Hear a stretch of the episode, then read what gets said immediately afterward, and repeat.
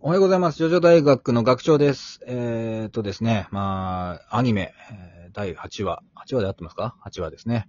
えー、なりました。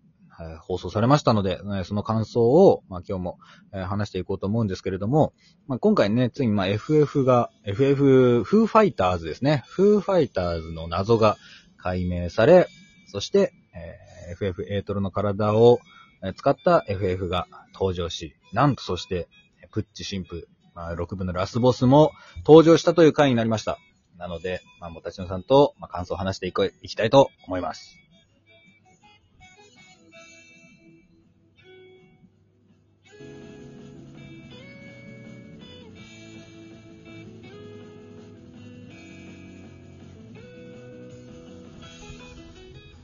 はい、もたちのさんお待たせしました。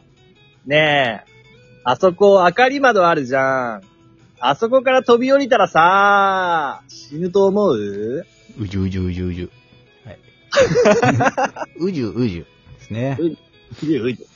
まあまあ、名シーンですよ。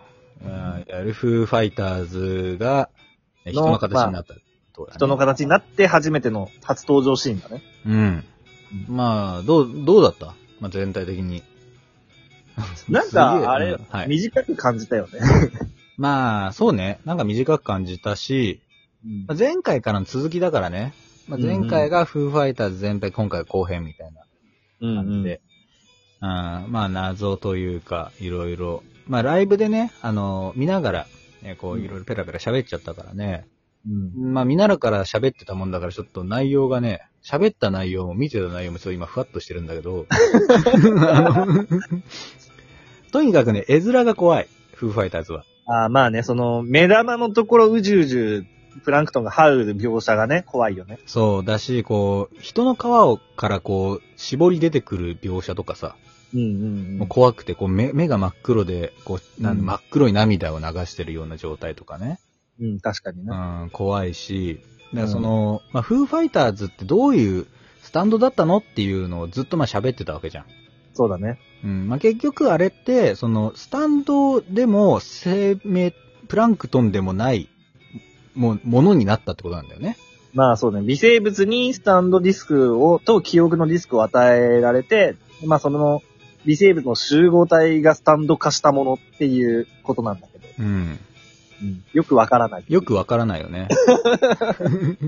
もともとどういう能力があったのかっていうのもわからないし、うん。もうだからだからあのそう、スタンドのビジョンの形の生き物になってるんだよね。そういうことだね。あの、あれがスタンドのビジョンなんじゃなくて、ああいう形の生き物になっちゃってるんだよね。ってことなんだよねそう。まあ、もちろんその、まあか、肉体はね、あれがもう固定じゃなくて、いろんなものに入り込んだり、こう分裂したりもできるっていうのなんだけど、そうそう。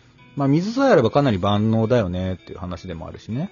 そうね。実際あの、ホースで水撒いて、そこで、その水はすでに俺なんだよーっつって、うんうん。襲ってたりして、いや、これはアクアネックレスとかゲブシンに引けを取らない水系のスタンドだなってちょっと見てて思ったけどね。そうそうそう。でありながらね、かなりのこう射程距離を保った状態で2体に分かれてね、それなりに独立して動かせたりとか、そうね、ジョジョベラーによると射程距離は C とかなんだけどね。うん。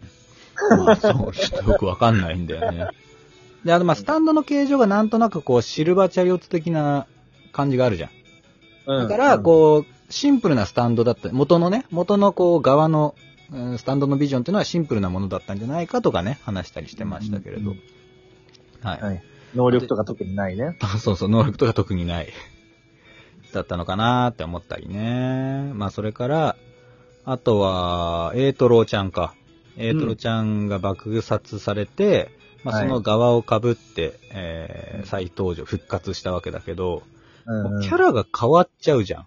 あれねはどう解釈してるえ、あれはだから、フーファイターズの、その、記憶ディスクの方の記憶でしょ最初のとかでしょ記憶ディスクの、うん、じ人格だと思うよ。そう私は、うわこの知性だ、お前たちよりも知性があるぞ、とか言ってたのからさ、急にさ、エイトロの側が入ったらさ、俺だよ、俺なんてさ、可愛らしくなっちゃうじゃん。まあ、あれはだから、エイトロの生態を使ってるから、エイトロの声になっちゃってるだけで。まあ、声はそうだけどさうん、頭も悪くなってない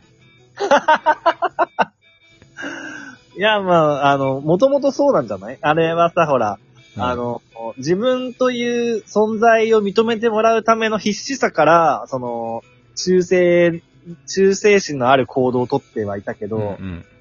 まあ、それから解き放たれて、だいぶ気が楽になって、ああな感じだったんだ。そうなのかな。もともとはだってプランクトンだし。まあまあね、そもそもプランクトンだし、でもなんかほら、なんかアメリカのなんとかがの学者がどうのこうたらとかさ、なんか、かすごい知的ぶった話をしてたからさ、急になんかゴロゴロ、なんか寝そべって水だ水だってベロベロ床のね、水を舐めたりとかさ、うんすごいギャップが、を感じる、まあ、シーンだよね。あれじゃん、だから、あのーすごいさ、サバサバした女もさ、あのー彼氏ができたらさ、彼氏の前ではすごいゴロにゃんって甘甘えるとの同じじゃないのうんいやまあ、同じなのかな。まあ、プランクトンに対してそれがまあ、どれだけ当てはまるかわからんけど も。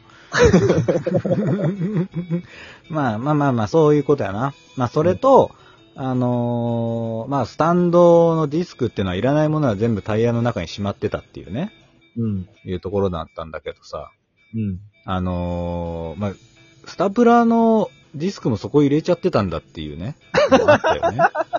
ちょっとショックだよね。ショックだよね。サプラいらないんかい。うんいらないにしたってさ、プッチ神父としてはさ、一応なんかこう、思い出というか、思い入れのあるディスクになりそうなものじゃない。ね。おお、その他、なんか雑なもの、まあ逆にそういうところに入れることで、なんかこう精神的な勝利というかさ、のがあったのかな。所詮はゴミよ、みたいなね。うん、取るに足らないものっていうのの方に、くくるっていうのが、なんか精神的にあったのかな、とかね。っていうかさ、人のディスクを抜き取るだけ抜き取っといて、それを保管する能力までがセットじゃないんだっていうね。そう。 あのダービー的なね、のじゃないんだなっていうね。うああ。んまあ、ディスクはディスクとしてしか、えー置いとけないし、適合しなければもう弾かれてね、本当に使い物にならないっていうね、うん。とこだったみたいだけれどね。うん。はい。まあこれからまあその後ね、まあプッチ神父が、まあ、登場しました。あいやまあ、あ下ね、プそうッチテープが初登場。初登場ですね。これで、あの、ホワイトスネークの本体はプッチ神父でしたというのがね、まあ確定は演い。出だったわけです,、ですけれども。うんうん。うーん、どうなんだろうな。もうだからさ、最初にさ、うんこう読んでた時の、うん。なんかな、こう思い出せないんだよね。ああ。なんかさ、結構そのプロシュート兄貴がさ、ずっと黒く書かれてたのが、うんあ本人これがプロシュート兄貴だったのかっていうのはなんとなくこう衝撃があったんだけど、うん。なんかプッチ神父ってなんか最初っからなんとなくプッチ神父な印象があったのか、それはね、多分俺たちがね、まだ徐々にハマる前になんとなくジャンプを見てた時ぐらいのああ、そういに、うことか。もう徐々やってたんです。6部のそのあたりが。で、刷り込まれてたからかな。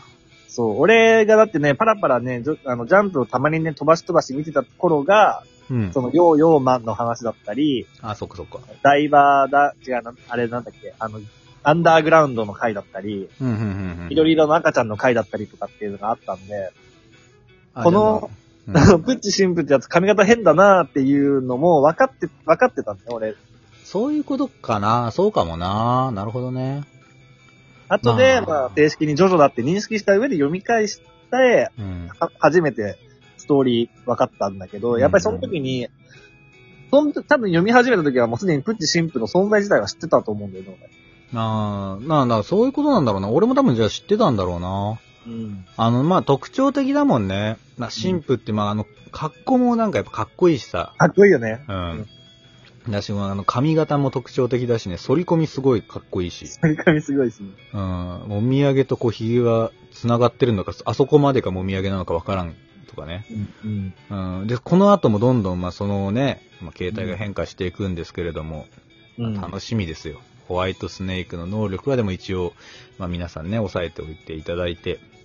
はい。まあでもホワイトスネークの能力って、どうなんだろう。もう、まあ全部出たのかなうん。そうだね。人からディスクを抜き取って、えーディス、スタンドと記憶を抜き取る能力、あるいは人にスタンドと記憶を与える能力、 ああるドいはロドロに溶かす能力はドロドロに溶かして眠らせる能力。なんで二つあるのっていう。 そう。で、あと、まあ、中距離ぐらいのね、あのー中長距離まで動かせるっていうね、本体が隠れて動けるっていう、はい。まあ、特徴があるか。はい。うんだから次回以降、もっとね、直接的にプッチし、プッチ神父の、まあ、資格がジョリーに送られてくることになりますけども。まあそうですね。まあこれでまあようやくこう、なんていうか、はっきりとこう敵認定されたわけですからね、今回で。はい。はい。なんでまあ、来週、来週はなんだっけ来週が、マン、マン、えっ、と、マリリン・あマーンソマン。リリン・マンソンか。ミラションですね。うん。の回が来てっていうことか。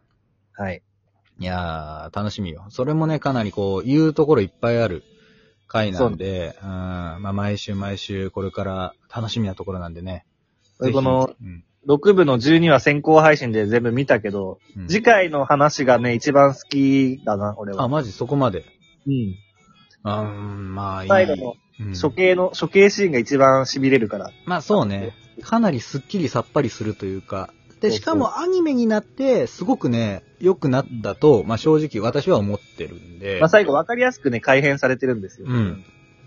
なんでね。まあだからぜひぜひ、ちょっと、まあ皆さん期待して、来週も、よかったら、ラジオトークのアプリの方でね、ライブ、見ながらライブやってますので、遊びに来てください。はい。はい。